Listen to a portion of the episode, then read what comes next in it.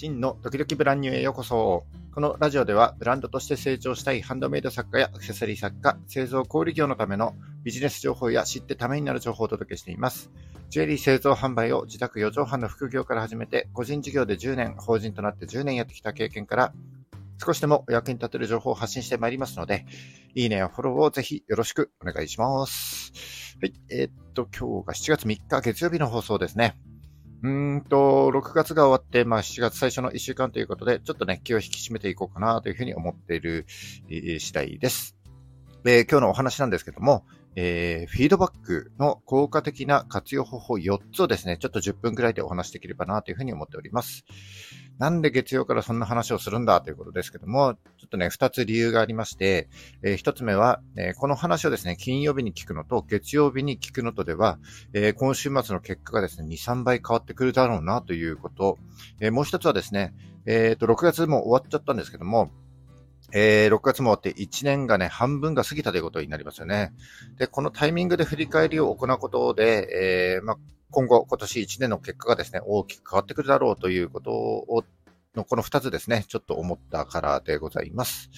早いですよね。もう1年も半分終わっちゃいましたよ。半分だから50%、2分の1ですね、終わっちゃったんですよね。でもまあ、あとね、まだ180日ぐらいありますけども、これ180日日数にするとまたすごく短く感じますけども、えっ、ー、と、今日のラジオね、聞いていただいて、えー、振り返りを行うことによって、えー、残り180日をですね、より効果的に有意義に活動していけると思いますので、ぜひ最後までお聞きください。それではよろしくお願いします。はい。えっ、ー、と、今日はフィードバックの効果的な活用方法4つですね、えー、ご紹介したいと思っております。えー、このフィードバックって、まあ当たり前に使っている言葉ではあるんですけども、そもそもどういった意味なんだろうなということで、えー、ちょっとフィードバックについて改めて調べてみるとですね、目標達成に向けた行動の軌道修正をしたり、動機づけをしたりするために、口頭もしくは文章を用いて行われる教育や指摘、あるいは評価のことということみたいですね。えだから、このフィードバックは目標達成に向けて軌道修正をするためのものだということになります。まあ、SNS 一つ取ってみても、いいねだったり、コメントだったり、あるいは DM でのやり取りなんかもありますけども、まあ、こういったのもですね、あの、フィードバックとして捉えることができますので、えー、毎日ですね、たくさんのフィードバックを得ているということになります。えー、で、このフィードバックをね、効果的に活用していくためには、どういったことを意識すればいいんだということをですね、今日は4つですね、お話したいと思っております。えー、その4つですね、もったいぶらちにちょっとお話しすると、1つ目は長所を伸ばす。2つ目は広げると深める。3つ目はなぜを解決する。4つ目は人に教えてもらうです。1個ずつ、えー、解説していきます。1つ目の、えー、長所を伸ばすですけども、まあ、人間がね、成長するためには2つの方向性があります。それは長所を伸ばすのか、短所を克服するのかということです。人間ですね、誰でも強みと弱みがあります。えあなたの強みと弱みを教えてというふうに質問するとですね、みんな弱みはたくさん言えるけども、強みってあんまり言えないなっていう人も多いかなというふうに思います。僕の場合もですね、えー、結構何でもできそうに思われることが多いんですけども、えー、いろいろ苦手なことがたくさんありまして、例えばものづくり系で言うと、えー、苦手なのが、ひらひら系と液体系がすごく苦手です。えー、例えば、布とかですね、糸とか、えー、液体はですね、ボンドとか、えレジンもそうですね。えあと、人と接するのがあまり得意ではないのと、あと普段あまり喋らない方なので、こうやって人前で話すということはね、あんまり得意ではないです。で、こうやってね、短所を上げるとキリがないんですけども、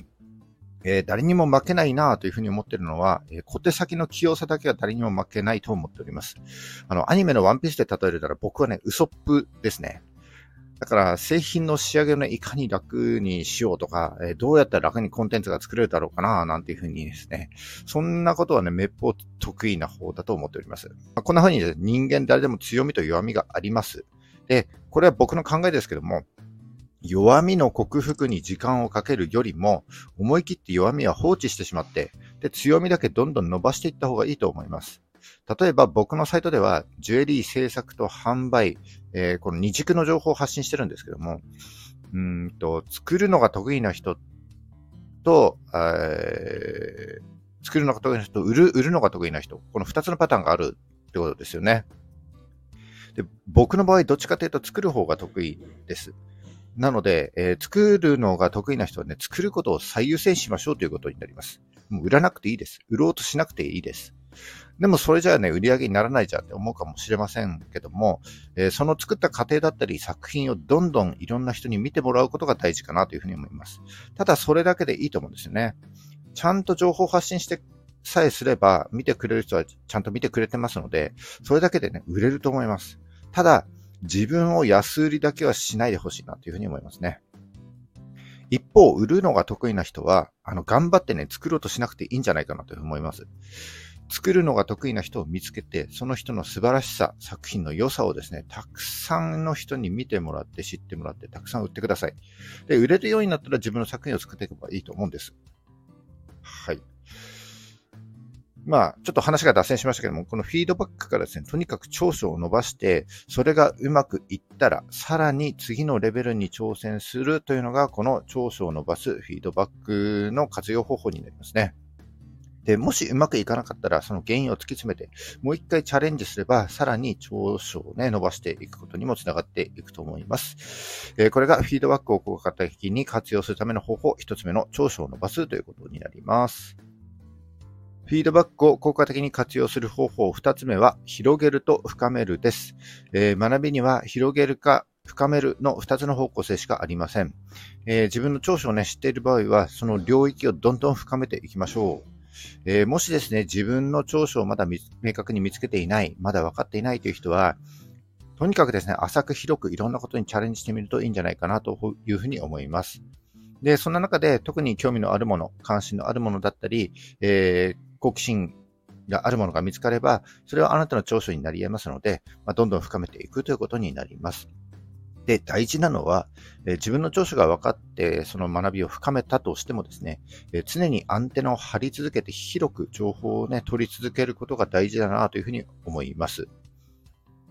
えっ、ー、と、アルファベットの t を t の字をイメージしてもらうと分かりやすいと思うんですけども、こう t の横棒のようにですね、こう広くアンテナを張っておいて、で t の縦棒のように、えー、自分の長所や強みをね、とことん伸ばすという、このイメージを持っておくと、次の成長にどんどん繋がっていくんじゃないかなというふうに思います。これが、えー、二つ目の広げると深めるを意識するということですね。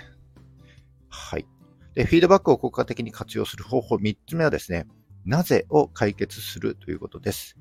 えー、目的意識で活動していると必ず、あの、疑問が生まれることが多いと思いますけども、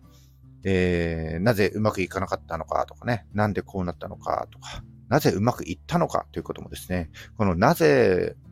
ということを疑問を持つということを意識して、で、このなぜをですね、放置せずに、えー、すぐ解決することによって、その先にですね、気づきが見えてくると思います。えー、この疑問をですね、自分で解決できないっていう人はいつまでも次のステージに行けないんじゃないかなというふうに思いますので、放置しないですぐに解決する癖をね、つけることが大事だと思いますね。で、これが、えー、フィードバックを効果的に活用する3つ目の方法、なぜを解決するになります。はい。4つ目は、人に教えてもらうです。えー、人に教えてもらうというのは、最もフィードバックを効果的に活用するための方法になると思います。えー、自分よりも知識や経験の多い人からですね、自分の活動に対しての適切なアドバイスだったり、率直な意見をもらうことで、自分が気づけない弱点だったりね、欠点の軌道修正につながって成長するためのきっかけになると思います。ただ、えー、人に何かを聞く際にはですね、疑問や問題点に関して、まずはですね、自分なりに進めておくということが大事だと思います。そして自分なりに進めた結果をもってですね、えー、人からアドバイスをもらうようにしましょう。以上、今日は、えー、フィードバックを効果的に活用するための方法4つをお伝えしてまいりました。えー、1つ目は長所を伸ばすこと。2つ目は、えー、広げると深めるを意識すること。えー、3つ目は、え、なぜを解決すること。え、4つ目は人に教えてもらうことですね。えー、この4つを意識して必ず自分でやった結果ですね、成果に対して得たフィードバックを、えー、活用する習慣をね、つけることによって目標に向けて改めての動機づけとなって軌道修正ができると思います。うんと、うまくいってないことだけじゃなくて、うまくいっているのだったらなぜうまくいっているのかということも含めてですね、えー、軌道修正していって、さらにレベルアップを目指していきましょう。はい、今日は効果的なフィードバックを行うための4つの方法をお伝えしてまいりました。うんと、先週土曜日に、えー、爆速 PDCA という放送をしたんですけれども、えっ、と、ただね、なんとなくこなすんじゃなくて、えー、こうやった結果をですね、ちゃんと振り返って次につなげていくことってすごく大事だと思います。先週の土曜日の放送ね、聞いていなかったらぜひ聞いていただいて、今日のフィードバックと合わせてですね、えー、残り1年の半分、だいたい180日になりますけども、うんと皆さんの目標達成に向けてね、頑張っていっていただければいいかなというふうに思います。はい、えー、ちょっと月曜から濃い話になったかもしれませんけども、今日の話が少しでもお役に立てれば幸いでございます。えー、今日の話が少しでも役に立った、ためになったと思った方は、いいねをお願いします。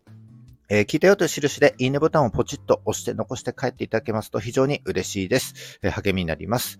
今後も頑張って配信してまいりますので、よかったらフォローもぜひよろしくお願いします。はい。じゃあ7月の3日月曜日ですね。えー、新しい週間の始まり、ブランニューデイ。今日も頑張っていきましょう。バイバイ。